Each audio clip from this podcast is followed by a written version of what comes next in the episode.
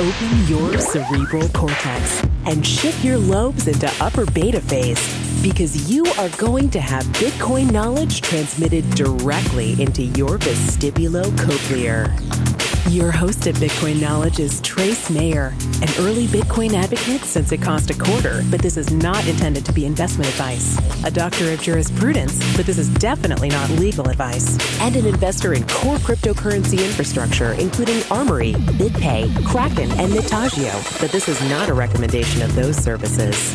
Here, you get fed via direct mind download with pure and free Bitcoin knowledge. Welcome back to the Bitcoin Knowledge Podcast. We have an awesome guest, Andreas Antonopoulos. Welcome. Hey, Trace. Uh, glad to be here. Yeah, if people don't know who you are, they, they obviously are brand new to Bitcoin. That's good. Yeah, I mean, we, we were brainstorming a little bit just to kind of shoot the bull.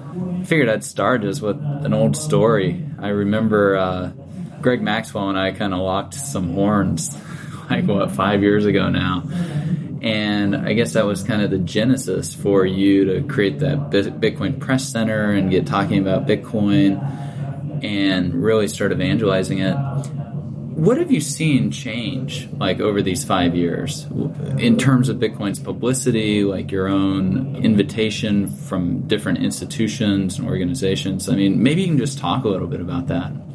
I think we've been astonishingly successful. Like, if you told me a few years back here's what we're going to do we're going to tell everybody that it's all about the blockchain. Then we're going to get all of the banks in the world to create these giant consortia and invest hundreds of millions of dollars into our technology, training developers for us, who will work for the banks until they get bored, which will probably only take three months. And then we'll leave the banks and start working on the interesting stuff, which is Bitcoin. I said, no way, that's never going to work. that, yeah. That's so Machiavellian. How could you like? That's evil genius level marketing. How could you possibly persuade banks that the best thing that they can do is play on our turf with our technology, like with the technology of this community that we're part of? And yet, that's exactly what's happened. You can't go to a banking conference without half the conversations being about Satoshi Nakamoto's invention Right. And yeah. and th- if you if you told me that three years ago, I'd, I'd think you're crazy. I mean, that's how could we possibly get them to switch tunes like complete co-options? banks didn't co-opt Bitcoin. Bitcoin co-opted the banks. And, that's astonishing to me. And and sure, they're playing this tune that blockchain is good, Bitcoin is bad, but that's because for the most part, they're trying to make distinctions that don't exist. They're trying to have their cake and eat it too. They're trying to implement private blockchains, which is a bit like saying private internet. It's an oxymoron. But what they're doing is they're training people, and also they're pushing this idea that blockchain is superior technology, and eventually people kind of figure out that yes, and that's Bitcoin. It's well, they're going to have to go with the scalable, secure, liquid blockchain. Yes, and the open, borderless, censorship-resistant, neutral blockchain. So they and can, there's more than one now. So innovation can happen. Uh, yeah, it's it's all happening, and I, I'm amazed at how far we've come. Uh, the number of wallets, the quality of the interfaces, the number of exchanges the liquidity that's available, the fact that the SEC is in its third round of deciding whether they should move forward with an exchange traded fund. And that's one of five possible proposals for exchange traded funds around the world that are moving forward now. That institutional money is coming in. That at the same time, a global currency crisis has erupted full blown. And it's only feeding Bitcoin at every turn yeah, isn't it great? um, so you know, I I see this really this astonishing level of success so far with this technology, and I I'm sure we have a very long way to go, a lot of maturing to do. We have a lot of design and improvement to do, but but you know, so far it's been just crazy. Yeah, I mean, I was you know looking at some of the metrics, and you know those of us who are kind of in charge of Bitcoin's PR, if anybody can be, right? You know, like you, myself, Roger Ver, some of us early evangelists, between page views and, and YouTube views and downloads and all this stuff, I, I was counting it up like about a hundred million total of these like total metrics. Yeah. I mean, just my own videos have had in excess of 10 million views, um, and I know yours have just been tremendously successful. Also, what do you think we need to do to help with Bitcoin's brand, or do you think we've been pretty successful with shifting things over to this kind of blockchain uh, discussion? You know, quite honestly, I think the the brand issue fixes itself. And it fixes itself because as Bitcoin becomes more mainstream, it starts reflecting more and more the views and culture of mainstream. And if you've heard on the news that Bitcoin is only used by drug dealers, and then you meet a dentist who uses Bitcoin, and then a week later you meet a hairdresser who uses Bitcoin. And then a week later, you meet a taxi driver who uses Bitcoin. You're going to draw one of two conclusions. One, your entire country is now infiltrated by drug dealers. Or two, the media was lying and normal people use Bitcoin. And and that once that bubble bursts, you know, and that and that's just in countries where the media can really push this narrative. But there's plenty of countries where, like we are here in Argentina, nobody buys that narrative. Nobody trusts the banks. Nobody trusts the government. They're in a honeymoon period with their new government now because it hasn't yet erupted in scandal, but give it time. Every 10 years, Yeah. they, their currency likes to go poof. and and you know, there's, nothing that will teach you to really uh, pay attention and appreciate reality like 42% compound inflation rates. oh my goodness. And- it's and- absurd. Your government can say we have no inflation all day long. At 42%, they can't really hide it. So, Yeah. so the thing is that in the end, all of this media, all of focusing on the sensationalist, dramatic stories about criminals using Bitcoin, it, it's a mirage. And it's it's an unsustainable mirage in the face of reality. And that reality has two sides. One side is Bitcoin becoming more and more useful to more and more people.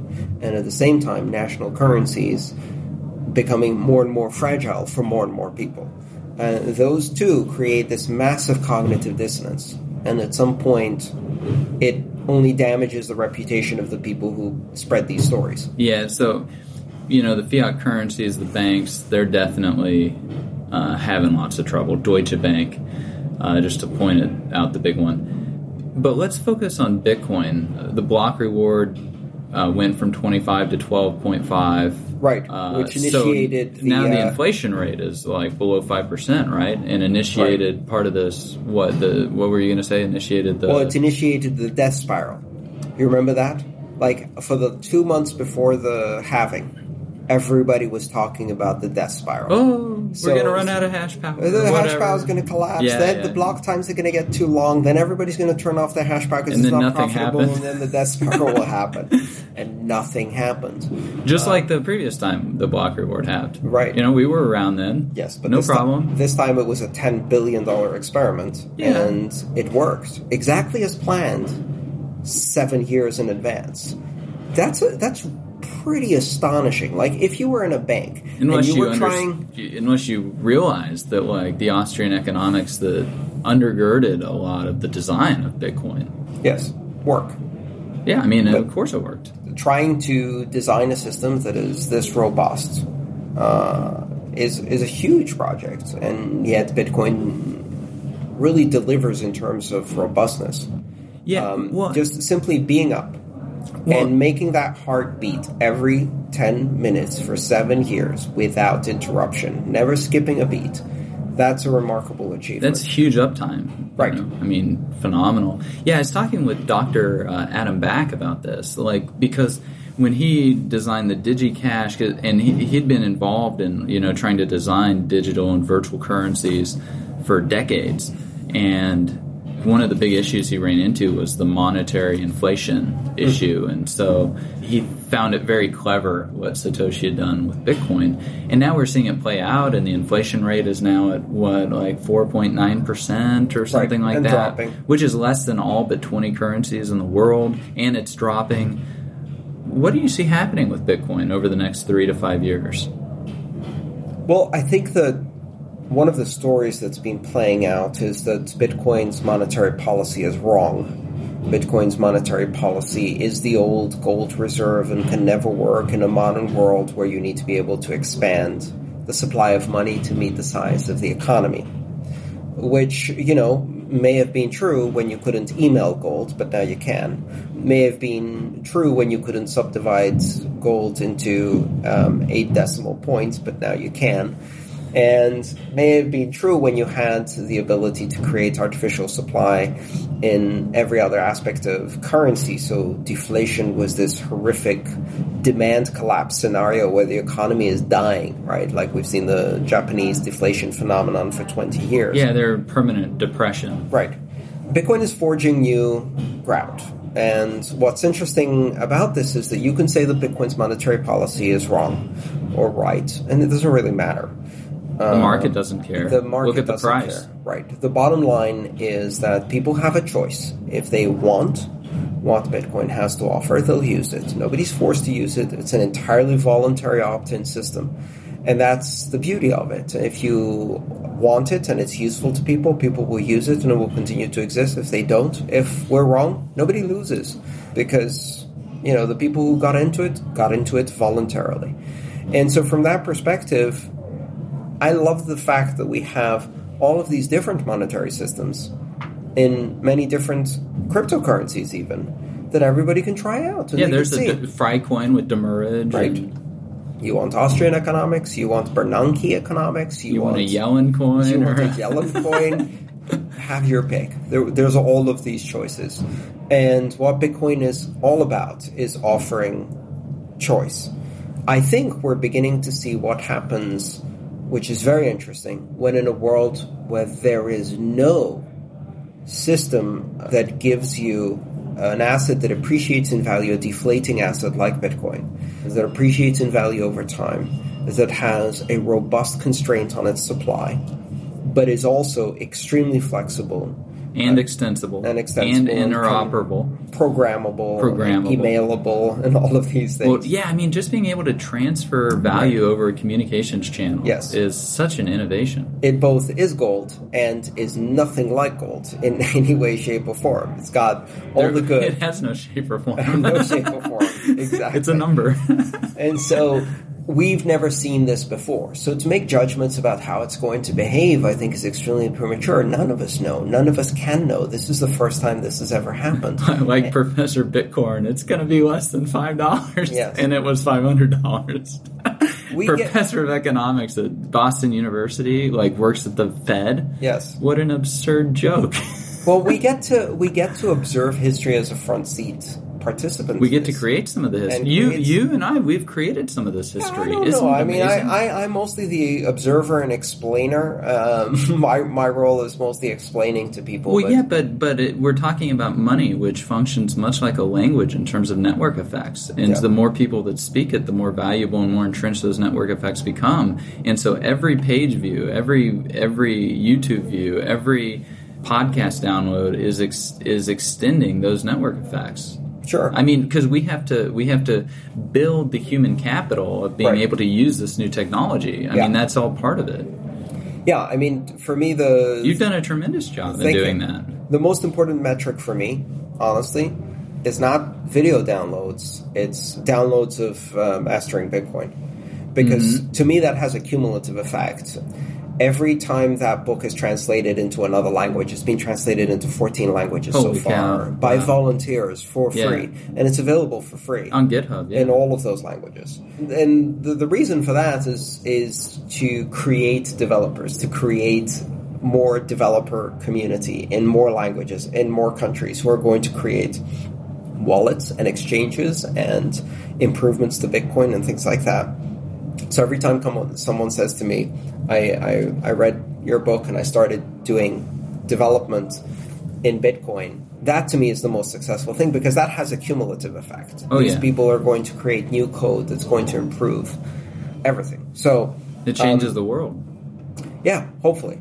So my goal from the very beginning here was to once I decided I was going to write this book was to try and educate as many developers as possible in this technology and because that's the stage we're at. You know, really at the moment the the use cases are fairly limited. The primary use case is store value and speculation, which is a fantastic use case. It's the uh, first network effect. it's the first network effect, and and it's particularly important for people who live in countries where inflation is destroying their wealth on a generational level, where like you will have nothing to leave your children because of central bank decisions. Uh, Argentina being a perfect example of Mm-hmm. Venezuela. that. Venezuela being a perfect. Venezuela, it's even more. Your children won't make it because you can't feed them. It's much worse. But yeah, and and I've experienced that in Greece too you know, b- beyond that, creating infrastructure, wallets, exchanges, new applications, we still have to do a lot of basic work. And to do that basic work, it's going to take tens of thousands of developers in every country, speaking every language, localizing and translating every application, customizing every application. It's basically an army of software. And that's the thing that drives me is is helping build that. I've heard you before talk about when we're dealing with like networks and server infrastructures, the master and slave relationship between different machines. Could you perhaps explain that a little bit more? Go a little bit more in depth uh, about what you mean and how that actually functions from a technological perspective, and then as applied to uh, like uh, these cryptocurrencies and, and the role that they even play in terms of like human rights and uh, and and the politicization of of these things. So we say that Bitcoin is a peer-to-peer system. It has a peer-to-peer architecture. It's not perfectly peer-to-peer. It's not perfectly decentralized, but it's much more peer-to-peer and more decentralized than almost everything else that's out there, uh, certainly at this scale. So I was playing with these ideas and thinking about this from the perspective of computer architecture. I said, okay, well, if Bitcoin is peer-to-peer, what is the banking system? And I found it hugely ironic that in computer architectures, when you have one computer that has the ability to write new data, to change the data, and then you have another computer who's who can only have a copy of that data but can't modify it in any way, and relies on the other computer to do all of the uh, verification, integrity checking, and has full authority to write the data in our computer architecture, we call that a master slave relationship. And I thought it was really ironic that effectively, if you translated the banking system into a computer architecture, it would resemble a master slave architecture. And that speaks volumes for the political relationship of power. We are not peers, we have differentiated roles. And when you have a master slave architecture, the most important question you have to ask is who's the master and who's the slave? Well, you want to be able to, you want the chmod privileges, Yes, right? To have rewrite access and Right. root access. And uh, you know how that saying goes: if you don't know who the slave is in the architecture, you're the slave. so um, that's uh, that's basically. So I, I took that that uh, idea of um, how architecture affects politics, how the architecture of computer systems affects the politics and uses of computer systems, and how we name the architectures, and what insights that gives us. So politics is that a little wordplay to dig deeper into that concept. You know, the, the, the power of flattening the network is enormous, right? It has far reaching implications in the way we organize society and the ways we collaborate with each other on a global basis. This is much more than just money. This is a model of, of organizing society, a mechanism for coordinating human activity, which started with communications with the internet, continues with money now, and is expanding into other areas of our lives with governance, with voting systems, with smart contracts, with um, all of the other things that people are building on top of these platforms. And so it's part of a broader story. It's this it's this long history of our you know the the arc of history is long. I'm going to horribly paraphrase Martin oh no, King, but it so I bends apologize. towards justice. It- the arc of history is long, but it bends towards decentralization. uh, Yeah, I, I actually was just at the Martin Luther King Memorial in D.C. Yes. Uh, what a tremendous man! Yeah. Uh, one of my real. But here's the thing models. I, I, I, I like the fact that decentralization is a means, and the end is justice. Um, and the way you achieve justice, one of the ways you can achieve justice, is through decentralization of power. By decentralizing power, you get much more quality of power. And that equality of power is justice. And so decentralization has now become the modern tool by which we are seeing the possibility of less political power, less concentration of power, less corruption in the world. Now, of course, let's not pretend that this has already happened or that it, you know, right now Bitcoin is primarily available and usable by a very, very small group in the population. You have to have high levels of education, technical capability, et cetera, et cetera, et cetera. But the interesting thing that's happened with decentralization technologies in the past is the fact that decentralization and digitization leads to democratization. I remember getting my first cell phone in 1991, and it was a brick, a beast from, of a cell from phone. Gordon Gekko, right? Something like that. It, it literally was fifteen pounds. the size of a large banana. Like it was a giant It crimped thing. your neck. right, crimped your neck. Uh, and that was just one generation removed from the kind of suitcase car phone that you saw in the movies then. Here's the thing when you looked at who owned cell phones in those days, it was CEOs, it was professionals, it was lawyers, it was barristers, it was doctors, it was very important. I'm using funny quotes here. Very important people, very rich people, very powerful people. But one thing I find really amusing is that today, a cell phone isn't a status symbol. In fact, the most powerful status symbol is having an assistant hold your cell phone. if you don't actually answer your own cell phone, that is a status symbol. Somebody else is carrying it for you. And who has cell phones now? Now, Everyone. if you see someone with a with a Bluetooth, right? Most likely it's a plumber. It's an electrician. It's a tradesperson who has to work with their hands and needs, you know, to have access to their phone all the time.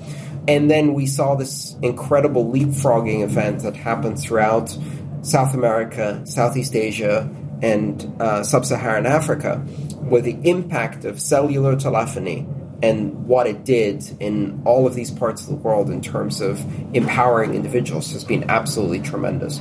So I think the same thing is happening with Bitcoin uh, and the internet and smartphones. Right now, we're seeing the environment in which the CEO has a cell phone, but that cell phone is shrinking, it's getting cheaper and cheaper and cheaper and cheaper. Right now, Bitcoin is something that it takes a lot of technical skills, access to capital, access to technology. It's not easy to get Bitcoin or, or use Bitcoin or have access to it. But what happens in 10 years when an Android phone costs $5 and it now has the capabilities of a bank and you could apply it in these rural areas? So I think that's, you have to look at that longer term vision. And I think that's going to be extremely powerful. And that's you know where we're headed with Lightning Network, segregated witness, all of our open source wallets, whether it's Bread Wallet or Airbitz or Copay or all of these things. Yeah. Uh, I mean, Copay now has the integration with Intel in the trusted execution environment, and there's uh, 400 million of those chips already in operation. Right. I mean, like, it's just staggering to think that pretty soon you're going to, well, you already can have more security than you Right. than from a bank. you Right, know, and absolutely. be managing and controlling your own money. You're no longer have to be the slave. You can be the master with the root access. Yes, exactly. Who's got root?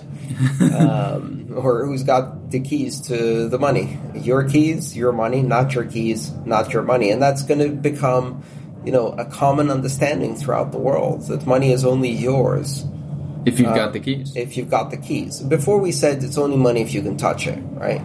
And now it's only money if you control the keys. Then it's your money. That's a really big cultural shift. And that disintermediation of in financial intermediaries, banks, and other organizations, these organizations are slow to innovate, they're expensive, and they're inefficient. And it's not just that they're evil, although that doesn't help, that organizationally they become so big that they become amoral and then they're guided purely by their own interests, which are often contrary to the people uh, they support as customers. It's that they're no longer necessary. It's a much more pragmatic. It's not. It's not. It's not kill the banks. It's like who cares? Just don't. Why? Why Just use them? Why use them? Yeah. Exactly. And and it's like I remember a time when phone companies were evil, right? And uh, I remember a time when airlines were evil. Um, they still are a lot. Yes. but not as bad as they were. but they are. But you know, for example, the national carriers, the airlines which had a flag on the on the tail, and you could only use those to travel into a country. They're no longer evil. They're obsolete. Yeah. They're just expensive husks that are being outcompeted by much cheaper regional carriers. You know, the, the giant telcos that could charge you $5 a minute to make a long distance call across state lines, they can no longer charge you that. They're still evil. They're just less relevant in most people's lives. Uh, They don't have the power. So, uh, you know, it's it's it's not it's about, you know, this planned obsolescence of these industries, right? It's time. It's time to do something better. Thanks for listening to the Bitcoin Knowledge Podcast. Our awesome audio editor needs to eat. He makes your experience better by increasing the sound quality and decreasing the show's time by editing out unnecessary ums, ahs, pauses, and such. With only a few seconds of your time, you can support the show. Do you ever buy stuff on Amazon? Before you do, simply visit bitcoin.kn forward slash resources. You can get there from the homepage and click on one of the links. It takes you to Amazon. Then, at no additional cost to you, we get a tiny percentage of anything you purchase, even if it's not that particular item. These resources, they're all my favorite hacks that have increased my quality of life, so you might learn something helpful. They range from healthy snacks to sleep optimization, meditation tools, cognitive enhancers, immune system boosters, and much more. Maybe you'll find them useful. Either way, any support is greatly appreciated. Thanks, and now back to the show. Is this just kind of the cycle? You know, George Washington, I was at Mount Vernon. Uh, he had a quote that, you know, when liberty takes root, it's a plant that grows very fast. We saw the decentralization of power during the constitutional revolution in the U.S., uh, we saw the centralization of power with the Civil War. We saw the further centralization of power with World War II you know, each of these being fourth turnings, approximately 80 years apart from each other. Now we're in another fourth turning. Has the pendulum just changed? Are we now moving not in the direction of further centralization of power, but but actually moving back the other way, where what is actually being successful is not people who seek for power, but those who seek to tear it down, those who seek to decentralize uh, everything. That's where the profitability is. That's where the market's rewarding effort and innovation. I mean, is that kind of what we're seeing now? It's hard to tell. Unfortunately, these things are only visible in hindsight, and at the moment, I would say this is an ongoing struggle. It always has been, but we're at a particularly critical point at the moment.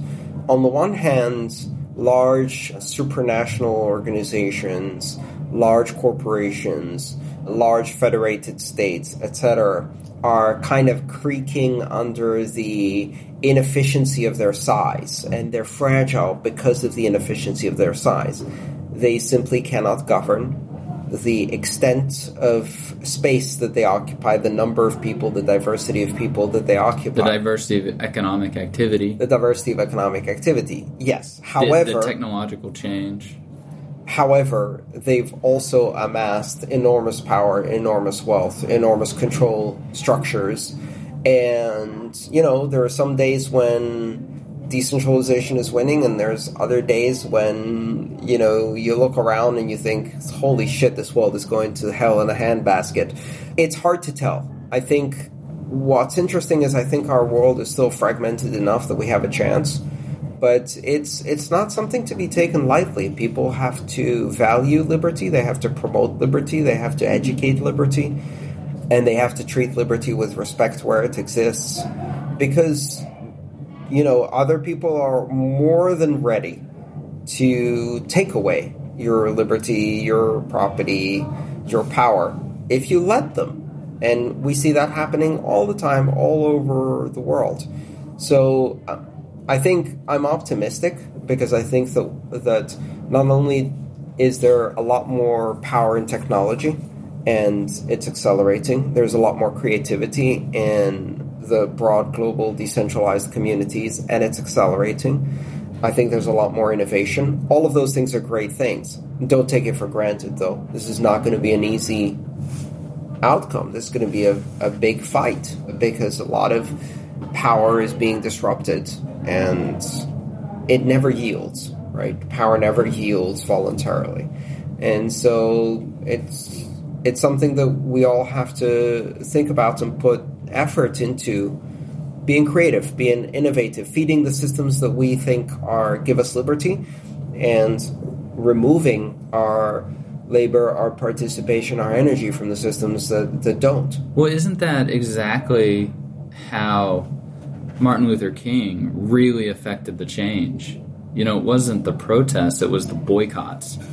Once you cut off that blood supply, you know, mm-hmm. literal blood supply, whether it's uh, your tax money or like whatever it is, you know, starve the, the, the robbers, starve the, the people trying to take advantage of the slaves. That's how you really affect uh, change. Well, and how, I mean, how does that's Bitcoin the, help starve that's these the way, problematic institutions? It, it, does, but the world is a very different place today, and the same techniques and tactics that work then don't necessarily work now. So, for example, the, the US economy is much more globally integrated now. If you boycott one of these large companies, they're going to seek other consumers in other countries if you starve them of natural resources, they'll topple somebody else's government and take the resources they want. They'll enslave entire populations to extract, you know, rare earth metals or wherever the hell they need to build their gadgets nowadays. So the problem is because the world is a very big place, and you have very large players like multinational corporations that can basically forum shop. They don't need your tax money, they don't need your business in many cases, they don't need your resources, they can just go steal them from someone else. And so it's much harder because at the moment we've got this very strange situation where governments are claiming global jurisdictions, multinational corporations are applying global access and global reach. And and human beings are still squabbling amongst each other about uh, which flag has the prettiest colors, which imaginary line in the sand is most important, which uh, fictional deity is more powerful than who else's fictional deity. we got to get our shit together, right? So I, I I think that, um, you know, as I said, the world is precarious, as always has been, and uh, a lot of things that work then don't work today. So we have to find new, new methods, new techniques. Here we are. We're doing it with Bitcoin. Right. Um, we're we're doing it with these decentralized distributed networks. Looks like we've pretty much run through our time. We have to get to our dinner. Is there anything you'd like to? Uh, talk or, or address to the uh, the audience of thousands and thousands of listeners before uh, before we go? I think the most important thing is to try to objectively look at what's really important in the space in Bitcoin, which is the technology, and try to uh, not be discouraged by a lot of the extraneous drama that's going on in my mind, a lot of the drama is distracting from the real progress that's being made. If you look at Bitcoin from a technology perspective, Bitcoin has never been stronger than it is today. It's never been more diverse than it is today. The power has never been more distributed than it is today. The amount of innovation coming out of every part of the ecosystem has never been greater than it is today. The number of inventions, the amount of developers, the amount of code, the amount of wallets, exchanges, liquidity has never been better than it is today, and it's accelerating. And all too often, people can get caught up in the drama. And I do believe that a certain percentage of that drama is manufactured to be divisive, to be divisive, uh, to be distracting, to be distracting. And history has taught us that in every grass mo- movement, grassroots movement, in every uh, disruptive human organization, there have been infiltrators and provocateurs and shit stirrers who are paid to do that to just disrupt. Uh, I would be it would be naive to assume that Bitcoin is the first one where that isn't happening, and so I think it's it's really important to not fall prey to in-group mentality and tribalist thinking and us versus them within the within the Bitcoin ecosystem or even the broader cryptocurrency ecosystem and focus on what's really important which is there's still out there a grossly corrupt giant financial system that is fragile, that is not serving the needs of people. Uh, there are billions of people who are still unbanked. And, you know, they don't care about the petty squabbles of who insulted who and called the other person the wrong name. And, you know, all of that is minor and, uh, irrelevant yeah. in, the, in the big scheme. What really matters is innovation so keep innovating. Uh, keep looking for that innovation. Keep adding value. Keep adding keep value developing. in whatever way each person can add value. No matter what you do, you don't have to be a developer. You can add value in many other ways in this space. Use the technology every day for yourself. Teach others how to use the technology, and keep working to make it better. You know, so you you can be a completely non-technical user use one of these wallets and, and deliver a beautifully written bug report when it crashes on you and you can improve the ecosystem. Everybody has a role to play. And if you keep focused on the amazing things that are happening in Bitcoin and ignore all of the drama, then you take back the enthusiasm. You reclaim the, the power and the enthusiasm of this space and the drive to make better things for other people, and you don't let them steal it from you with all of this inane bullshit that's going on in the drama, which is just a distraction. Well, there you heard it. Andreas Antonopoulos, uh, one of our luminaries, author of Mastering Bitcoin, giving us some great advice on how to make Bitcoin great again. Yeah, Thanks, Andreas. Thank you. Be sure to get a copy of the free Bitcoin Guide at freebitcoinguide.com. Got a question or suggestion? Record your voice at bitcoin.kn. Don't be shy. To help the show, share bitcoin.kn with friends, post about it on Reddit, and otherwise spam the interwebs. Your iTunes comments and five star reviews are very important to us. Please continue tuning in to the Bitcoin Knowledge Podcast, where we release interviews with the top people in the Bitcoin world. Now take some choline and let that Bitcoin knowledge consolidate.